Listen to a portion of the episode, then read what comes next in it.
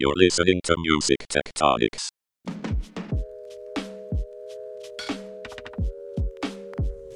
What's up? It's Dmitri. We're back with Music Tectonics at Midem, having a blast. We've heard from a lot of the Midemlab startups, but today we're going to talk to Roy LaManna from Vydia. They're not a startup, I would say. They're a little further along than a lot of the folks that are competing. Um, how are you doing, Roy? Doing good. Thank you. I met you at Midem a couple years ago. I guess you like coming here. Yeah, I love it. Yeah, weather's great. Cool. So I'm going to jump in right away. And some people hate this question, but when the person sitting next to you on an airplane asks you what you do, and you actually give them an answer, what do you say? Um, usually I keep it really kind of um, short and sweet because uh, depending on who I'm talking to, there's usually like a hundred thousand follow up questions, you know. And unfortunately, like especially if I'm on an airplane, I'm usually uh, utilizing that time to kind of catch up on work or whatever. So I'm, I, I kind of keep it just very short and sweet. I just say I, I do marketing for artists or for you know entertainment stuff. And Okay, so Yeah. let's take it one step further. It's an aunt or an uncle. You have to answer the question. What do you tell them? Yeah, yeah, yeah. So I mean, what we do is that we say we represent you know artists on uh, digital service providers, so like on streaming networks like YouTube and Spotify. You know, again, like keep it very like high level. Gotcha. Um, mostly with a video focus, obviously, as, as the name implies. Right. And when they say, "What do you mean represent?" What do you say? You like you're booking concerts for them? You're their manager? yeah, that's usually honestly the follow up question. So I should probably get the initial answer a little bit better. But yeah, the um, what, what we usually say is that like yeah, we represent their rights, and when they create content, they have rights, and they have rights on their content, and so we have a digital platform to help support and monetize that content across the you know digital service providers. So what's the next question that somebody in the music industry asks? Do they then say, "Oh, you're a distributor"? Is that what they say? Well, usually they ask is like, are you like um, TuneCore? Are you like you know they kind of are usually like aware of like one of the competitors in a space, and then that's when I kind of get into like how we differentiate ourselves. I want to hear that. Tell me how you differentiate. So I mean, the, the biggest thing, of course, is that we're video. You know, we were video first, so we actually put in uh, the video distribution elements. One of the things that we kind of recognized early on was that the idea that um, video was going to be like a more uh, important component to like the artist like ecosystem on an ongoing basis. And at the time that we started it, YouTube was like kind of the 800 pound gorilla. But one of the things that I kind of was thinking was that like it would have to kind of decentralize after a certain point, right?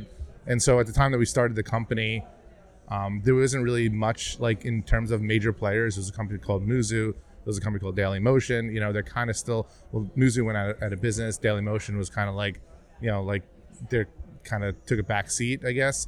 Uh, and it wasn't until like really like Facebook and Instagram and Apple and stuff like that, and even Spotify with their vertical video integration, uh, got into video that we really kind of established like a very legitimate place in the market because no one else really kind of built out that that ecosystem for video distribution like they do for audio.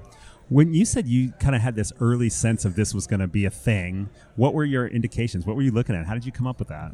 I mean, I, I think it's just that, that, like one of the things I think that was like most interesting to me is like when you look at something like YouTube and like you know YouTube as being like the largest um, platform for the consumption of music and that fact that it was very visual. And then you also looked at like the genres of music that were kind of moving the needle, which is like hip hop, um, which also tends to be like a very visual. Um, you know, so if a hip hop artist does five songs, usually there's five videos accompanying uh, to it. So I just figured, you know, YouTube was just commanding such a huge market share in the visual space that just by nature of like competition of capitalism, that there's going to be other people kind of coming in to try and you know compete with them. Interesting. So um, that's that's cool. How has your technology evolved with kind of the changing demands of the industry? Yeah, I mean, I, I think the initial like inclination was that like we were going to be like a Hootsuite for. So our original kind of tagline was like TuneCore for video, and then it was like Hootsuite for video. So it was like the idea originally was that it was going to be very much like you know audio distribution where like you would create one piece of video and then we would connect to all the, the different platforms that supported video and then you would just do like a one and done kind of distribution or whatever. Um, what has changed is that it's actually much different than that meaning that like the platforms that are now supporting video kind of find their own like type of video that really works for them. So it's not one type of video it's really if you have five platforms it's kind of five different they're all trying to figure out like their own kind of you know video needs which which isn't necessarily like just the music video you know? It's, it might be short form it might be long form some people are going towards you know like obviously you look at instagram it's short term kind of short form ephemeral type content and then you look at like even like YouTube, obviously music videos. Then you look at like um, even like Facebook or whatever. And it's like, and then you know they try and do mid-roll ads, so they want longer. You know, they want 10 minute plus videos. So you know, obviously for the artist, it, it actually doesn't really mean like a Hootsuite for video. It means creating and having a very precise video plan for the different platforms. So how'd that impact your technology? Well, I mean, what it essentially meant is that we had a, you know, when we're setting up the supply chain for these partners, we're, we're sending them very different types of videos. And so you have to really create a system that could handle like the different types of metadata because the metadata for a music video is entirely different than like the metadata for like some sort of like piece of uh, ephemeral content hmm. or like if you're uploading like you know long form you know uh, pre-produced type content. So metadata metadata is a conversation across the industry right now. Um, how does the metadata that you're dealing with differ say from a more traditional recording industry uh, you know released album type stuff? Yeah i mean I, I, think a lot of it is that like uh, we try and create like a really good user experience on like uploading and the delivery of the content. Uh, we also have um, a new functionality called the shared with me folder. So like one of our value propositions is that we could pay all the people relative to the asset, you know, in the supply chain. So like if you you know if you're a producer or a co-writer or a manager or an artist, like you not only get payments, which is something that other providers also uh, supply, but what we also allow you to do is like suggest metadata changes that could then be approved. So like there's certain metadata that like is is better known by like for instance like the director you know of the music video who could actually like see the content suggest changes or the writers or um, or the, or the label or whatever so that that asset is shared and then they could actually make a change within the video platform and then that and then that once approved will then communicate with all the outside apis of the diff, of the different digital service providers Gotcha. So okay. it kind of crowdsources it, so to speak. You know. Gotcha. Gotcha. That makes sense. Yeah. So you know, as a tech company who's intimately involved with video, what do you think is next for video? What are some of the patterns you see emerging? Uh, you know, you probably have a nice kind of like uh, broad scope of, of yeah. what you can see. Yeah, I mean, so so the leading kind of form of video right now is the music video, right? Which is obviously like a horizontal, you know, configuration that was really meant for TVs. Um, but most of the consumption right now is happening in mobile phones. It's also happening in like other countries outside the U.S. where you know they don't necessarily have like the you know the television cable set up to kind of they're essentially leapfrogging technologies and going right to streaming services and it's primarily on their mobile phone. So I mean, obviously, like you know, handling and uh, creating video that's optimized for the mobile device, which is obviously vertical, uh, I think is a big thing, and then also creating content um, that is visual around like a catalog of songs. So let's just say if you have like 50 songs, you've only created like two videos or whatever. I think like creating some sort of like visual element that keeps the eyes and the ears like kind of stimulated at the same time is going to be something we'll see more of as well. Interesting. Are you seeing any other like um, interesting patterns in terms of how other platforms besides YouTube or even Instagram are being used in video? Yeah, I mean, I think a lot of the platforms are still kind of figuring that out. You know, which is why you haven't really seen like Spotify, you know, dive really headfirst into the vertical video. They've kind of stuck their toe in there. Um, but I do see things that are interesting, like in terms of like um, what people are doing right now is like creating like Instagram stories that you could preview the entire album. So they're creating like a visual element, and there might be ten Instagram stories, and each one is 15 seconds long or whatever, and you That's could cool. swipe through, and you basically just hit, you know, hear the hooks.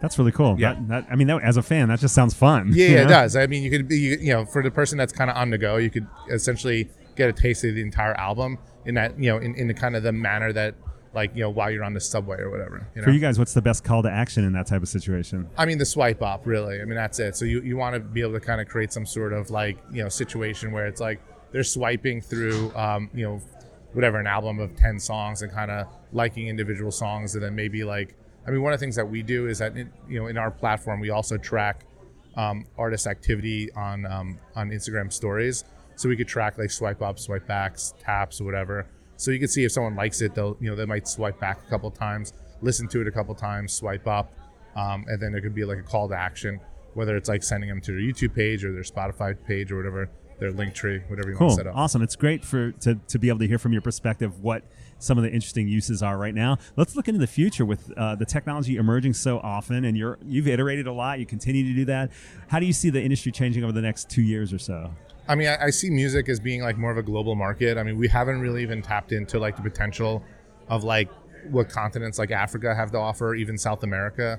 There's a lot of um, concentration right now in Korea and like parts of Latin America, which are primarily like Puerto Rico and uh, like the Dominican Republic. So artists like Bad Bunny that are getting really popular and well, you know, that they're they're from like that kind of Puerto Rico, you know, Dominican Republic, and uh, but there's other music that's outside that's more in South America, like uh, whether it's Chile or Brazil, um, that I think are gonna become more popular. And then you look at other countries like Indonesia, um, India, which is like you know the music scene is primarily around Bollywood, um, and then you know the African regions that have uh, that are doing amazing music, but have some of their own kind of tech, uh, technological hurdles that they need to overcome. So I think that um, you know at least for us, like a big concentration is to kind of focus in on those markets that have huge populations that have their own kind of music that defines their culture that really needs to kind of reach the masses, so to speak. You know? Yeah, that's cool. Another really great perspective from your seat in the industry, which is awesome. Yeah, thanks. thanks. for yeah, thanks for sharing, sharing that. What do you have going at Midem? I know you guys uh, sponsored a cocktail the other night. Is you mostly just having meetings and networking that kind of thing? Yeah, yeah. You're just having meetings, and the difference is there's a yacht behind you. So Uh-huh. you know, I mean, a lot of people we meet here. Um, you know, it's our opportunity to kind of sit down with the the people that are in Europe or whatever, and uh, and kind of do some face to face, which always is important. Cool. So uh, I- I'll just kind of like circle back to the top. We didn't really do a full on uh, intro of Vydia. Um, some of the artists you work with. Any anything else that we kind of missed in in the bio section? Yeah, yeah. I mean, you know, so we, we currently represent, um, you know, over 200,000 artists uh, that we've signed up. Um, some of the artists that we really focus on is like, uh, you know, John Z is doing really well for us. We just released uh, a record with a- uh, Akon and Anuel. Um, we have this guy Pablo Chill-E, who's based in Chile. That's uh, you know really exciting. Uh, Mr. Eazi is another artist we just released from Africa. Um, yeah, yeah. I mean, it's all, all all types of stuff. You know, Five Finger Death Punch.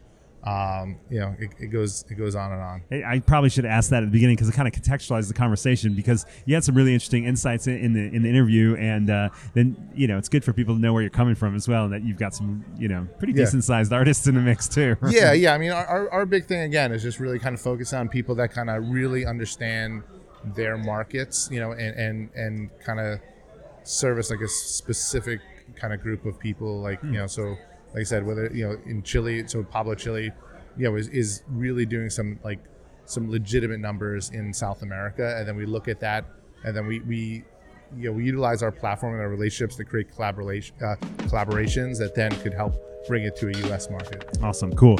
Well, Roy, thanks so much for taking the time during your Midem visit to talk with us. And thank you. Wish you lots of luck at Midem and hope to see you around soon. Same. Cool. Thanks so much, everybody, for listening to Music Tectonics. Hit the subscribe button, and you will find out about more about Music Tectonics at Meetum.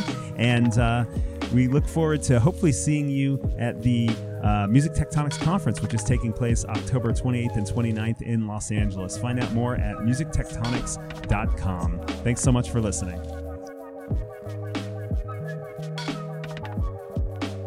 You're listening to Music Tectonics.